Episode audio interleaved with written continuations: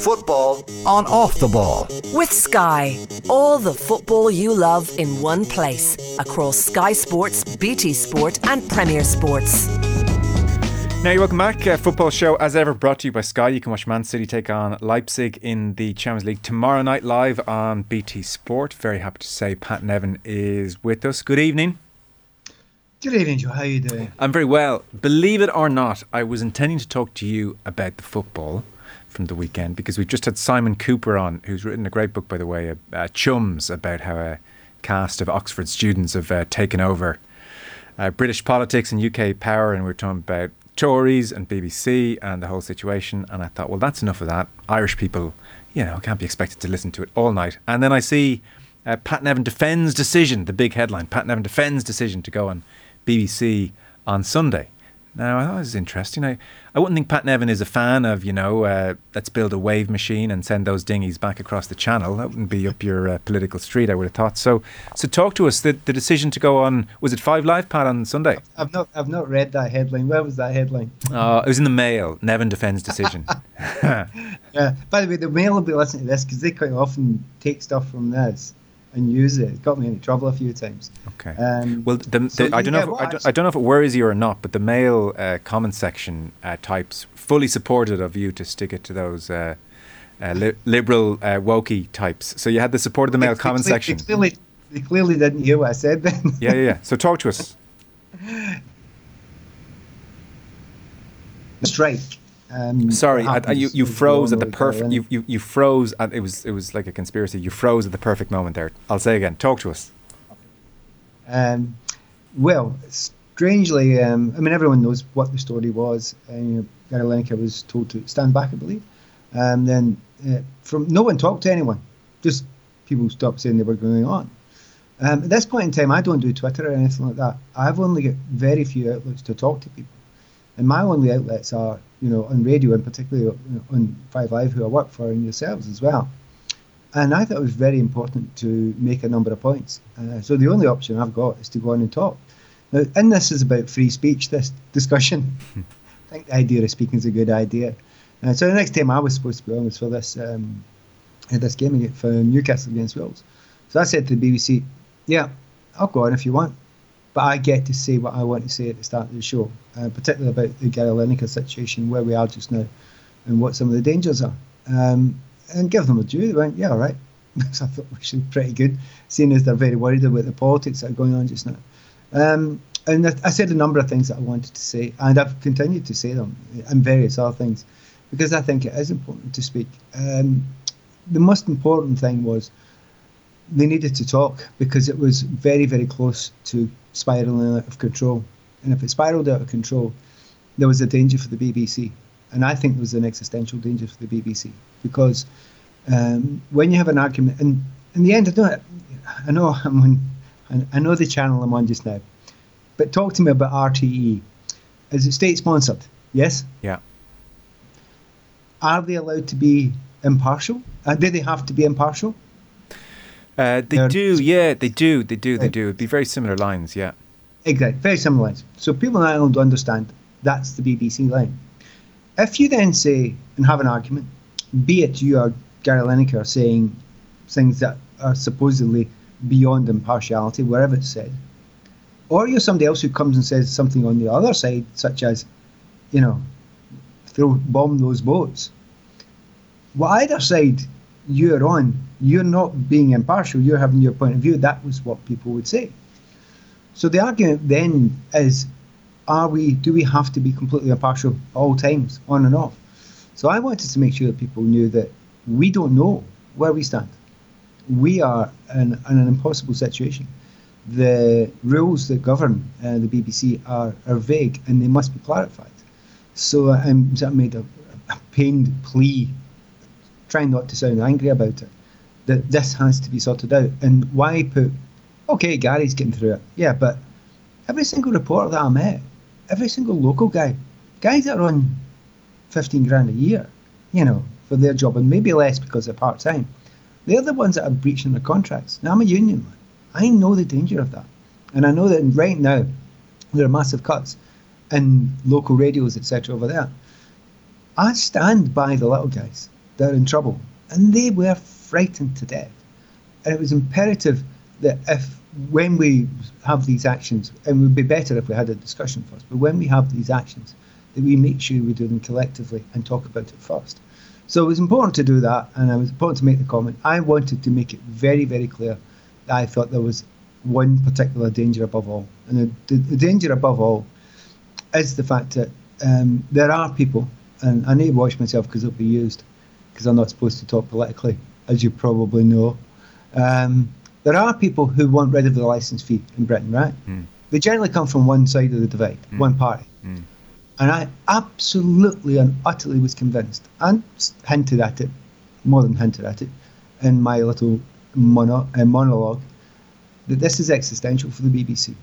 If you if this fight escalates and people demand to be able to say all they want, and that's fine, you get to say you get to have freedom of speech, and that's great. Yeehaw, hurrah, we win.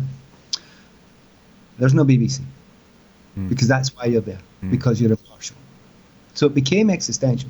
So that sounded to, as usual, you know me. I'm thinking four steps ahead, right? I'm thinking where this is going, and I'm thinking I'm scared. I'm scared's not the right word. I'm angry and worried about that. Yeah. Today, on the 6 p.m. news, less just over 24 hours after I said that, an MP came on and said you need to question the license fee because of lack of impartiality. Less than a day. Less than a day. So, so exactly what I thought yes. and why I went on to warn about was done. Um, so I, that was why I went on because I, I, felt I really had to make that point. Yes, interesting.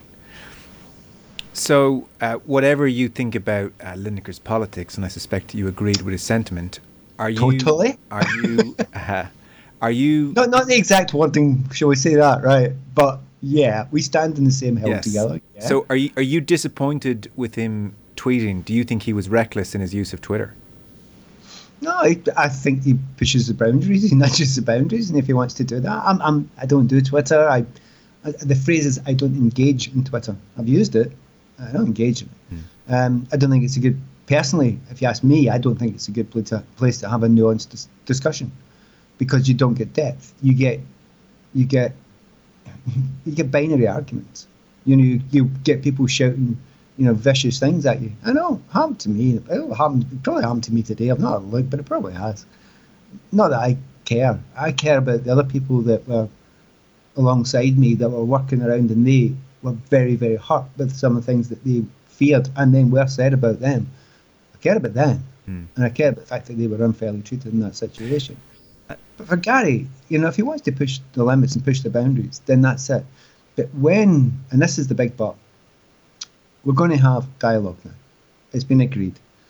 Yes, it's been kicked down the road a bit, and we know that's part of what's happened just to calm things down a bit. But there's going to be hopefully dialogue, consultation. There's going to be reports done it. There's going to be external people, hopefully not governmental, who will come in and look at where the guidelines have to be clarified. At that point in time, very specific, I know I sound like a lawyer here, but at that point in time, we and that's people like me and Gary Lineker. We probably earn sixty times what I earn, but with the BBC, but we're in a similar position. The fact that we are, you know, we are not staff members. We then have to make a decision. Can we work under those rules? Do we work, want to work under these rules when we know exactly what the rules are? And that's where I really want us to get to. And it's, it really isn't a personal thing because it's not really that big a deal for me personally. It doesn't massively affect me personally. I've, you, you dump me tomorrow, you dump me tomorrow. I mean, yeah. I'm not getting you know what I'm not getting millions of pounds out of it. I'll survive. Um, but for others who have actually found difficulty, and some reporters have had to apologise for what seemed like small infra- infractions, but I've had to apologise for it. We need to clarify it and we need to get into yes. well I, so there are the rules first of all and then as has been pointed out right across the weekend there are countless examples which suggest uh, inconsistent enforcement of the rules and that's a whole other area for the BBC to get on top of very very quickly. But um, see the, the question I was going to ask I was, talk, I was talking to somebody outside the, the ground Newcastle and they were asking about it and I said would you have you know walked out um, in, in principle alongside Gary, and he went, yes, good. Uh, if somebody else come along and said, um, I think President Putin is a brilliant guy, uh, and the Ukrainians are all fascists. Uh, would you have walked out there if they'd have told you to stand down? I went, no. Why not? It's freedom of speech. Yeah. Is that not the, Is that not what we're talking about? Yeah. And he said, well, no, it's not. It's, it's, it's about what you say. I said, so you decide then. So it's up to you then what is allowed and what isn't allowed. And that is the fear you've got the BBC. I know where I stand. People who know me know. It's Sure. damned obvious where I stand. Sure. Um, but I'm also very, very wary. And I'm not trying to stop people being able to talk and people who have opinions. Never do. I mean, I'm very much of a person who is in favour of freedom of speech as long as it doesn't hurt and um, massively offend people. Um, but if you then take that away from the BBC, you don't have. There's no point in the BBC after that if you take that away. So you need to find where the line should be drawn. And RTE or whatever. Because whatever we think of these, we need you know, we need them, but they're there. And everything else runs around it. But if you're Sky or you know ITV or something over here, and BBC are getting all this money for a license fee, and then they're doing exactly the same job with you, nothing's different, you're going, excuse me, Hmm. why are you getting all this money? Hmm. So, and that's why the BBC has to be different, and that's why this dichotomy of where, you know, freedom of speech versus impartiality, you have to find it. By the way, good luck finding it. Well, indeed. Koigig Pod. For me, it's difficult because if Chelsea aren't playing well or they need something to get someone to get them out of it, I don't think they have it. So I think they're in a difficult place. Subscribe to the feed in the OTB Sports app now. So uh, it's uh, frustratingly, we have about eight minutes here to cover the entire weekend's football. So Didn't see much. Match day was short. that was terrible. I, I, I, I was surprised how hard it was just to stay with it and, and keep concentrating and, and digest everything. I mean, near impossible. So, headline news after heart stopping last minute winners against Bournemouth, Arsenal have much needed game over by half time win against Fulham. Man City go late against Crystal Palace and Haaland scores the penalty. Uh, Manchester United slip up, you would have to say, but it's not going to massively endanger their chances of top four. And I guess you could argue beating Betis, draw with Southampton without Casemiro, it means that whatever crisis happened at Anfield last week is not uh, deepening. And then, of course, Liverpool, wouldn't you know it, after last week, they do their thing against Bournemouth. So that's a bit of a synopsis as Graham Potter continues to win. But you talk too much about Chelsea, and I only have eight minutes. Um, I'm not going to go into much about Chelsea, um, apart from the fact that yeah, they did incredibly well and their goals were beautiful. And uh, They went to a back three, as you that- said. it- yeah, I mean, obviously that was clearly the, the thing to do, and he's done it, and it looks much much better. It's about creativity, about a team. It's not just about that. It's a wee bit of confidence, and with that confidence, people are trying things. I mean, seriously, uh, anyone who saw the goals, right? They were all very good goals. Yeah. But from that angle, does Chilwell usually shoot from there? No. Unless he's playing with confidence. Does Enzo does does that scoop with all that comfort and confidence when he's not feeling exactly that way? And of course, the goal that Kovacic scored was you know a beautiful thing to watch. Actually, I really offended my wife during uh, watching the game because the scoop uh, over the top for Havertz. I said that's so good. It reminds me of me. I know. It, it, no, to be to be fair, to be fair, there, there was a hint of Nevin off it. Uh, what what caught your eye elsewhere though of, of those bigger other stories I mentioned? I mean, I'm obviously slightly biased in the fact that I wanted to see Everton get some sort of result, and they got a result. So every, everything at the bottom is becoming really intense and really interesting. I, I'm quite surprised that. I mean, the, the, this, this story is there is only the story. It's Arsenal. That is this story. Yeah. They're not falling. The, it looks as if they've had their blip, because the blip. They, yes, they had they dropped some points, but when they were having the blip, they somehow got those last minute goals they could. You think of those last minute goals they got, they got in those games, and they could be level with Manchester City just now, but somehow they got it. And then I watched the first half um, of the game, which is probably the best half to watch since Yeah. all the goals were scored then, and they were unstoppable. They were brilliant to watch. The, again, the confidence was brilliant, but they they absolutely know each other. They know that they're a team that's a capable of winning, but capable of keeping on winning. Um, and maybe this week, after watching that first half, I didn't, it wasn't able to see the second half. I had to go and prep for the game, Yeah. uh, Newcastle game. But um, no, I'm beginning to waver. I, I'm, I'm great. I'm beginning to waver. and, and Trossard, uh, you know, new signing, settling, three assists is no small feat. Because we will, at the end of the season, if Arsenal do this, we will point to the Bournemouth game and certain other games and say they were the moments. I presume you, you've been there and been involved in, in title run ins, I suppose. Uh, the importance of having a game done by half time and, and what it does for your legs and, and mentally to, to kind of put your feet up, I presume that is very, very significant.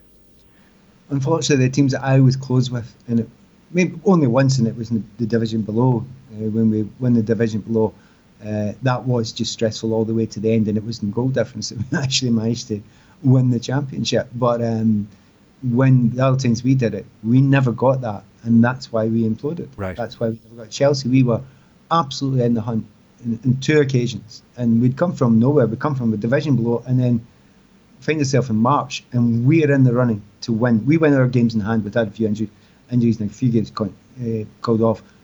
And what we would have done for 90 minutes, where we weren't stressed, we weren't pushing every sinew, we weren't going into tackles where players, important players, got injured. Um, we would have done anything for that.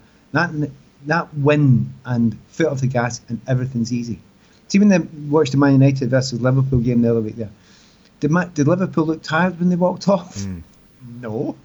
he cruised off, and Man United sludged off. They're phys- physically and mentally wrecked. And that's what happens. So if you can get, and that's what made me look at that little, that period that, uh, that Arsenal had. Were they able to sustain it and keep on going when they need to? They needed to push every single. You need to stretch everything. You need to, to take every single chance at the end of every single game. And they just about did Yeah. and they got through it. And now, I, I honestly, the game against Fulham shouldn't be a walk in the park, but they'd have walked off with the, after, after the end of that game, the vast majority of those players, and just thought, yeah, that's cool. That was like a training session. Mm. And it is, you can't, you can't imagine how much that's worth. It's fantastic. Yeah. And of course, you look at their bench and they've got striker ready again, which kind of helps as well. So, getting an extra player who you know is a great player, who knows your system and is your and is your main goal scorer, and you're flying it anyway, and he's ready to walk back in. And if he walks back in with the right attitude, which I have a great suspicion he will, it's it's an absolute joy. They're in a, an amazing position at the moment. Can't see any problems at the back. Can't see one player where if he gets injured, oh my god, can't see that. There's not enough. They've got enough all the way through the team that if someone gets injured or someone has to, you know, get suspended for a game or two, no, it doesn't matter. They, hmm. They've got plenty of good colour. Yeah, so interesting. Uh, we're out of time. Let's talk in more depth uh, next week if we can. Pleasure. Cheers, Pat Nevin, uh, with us on Monday evening as usual. Our football show coverage brought to you by Sky. Watch uh, Man. I was about to say Monday Night Football. uh, our football show coverage is brought to you by Sky. Watch Man City take on Leipzig in the Champions League tomorrow night live on BT Sports. We'll be all over the Champions League tomorrow. Football on off the ball. With Sky. Watch every UEFA Champions League and Europa League match live on BT Sport this season. This is Newstalk.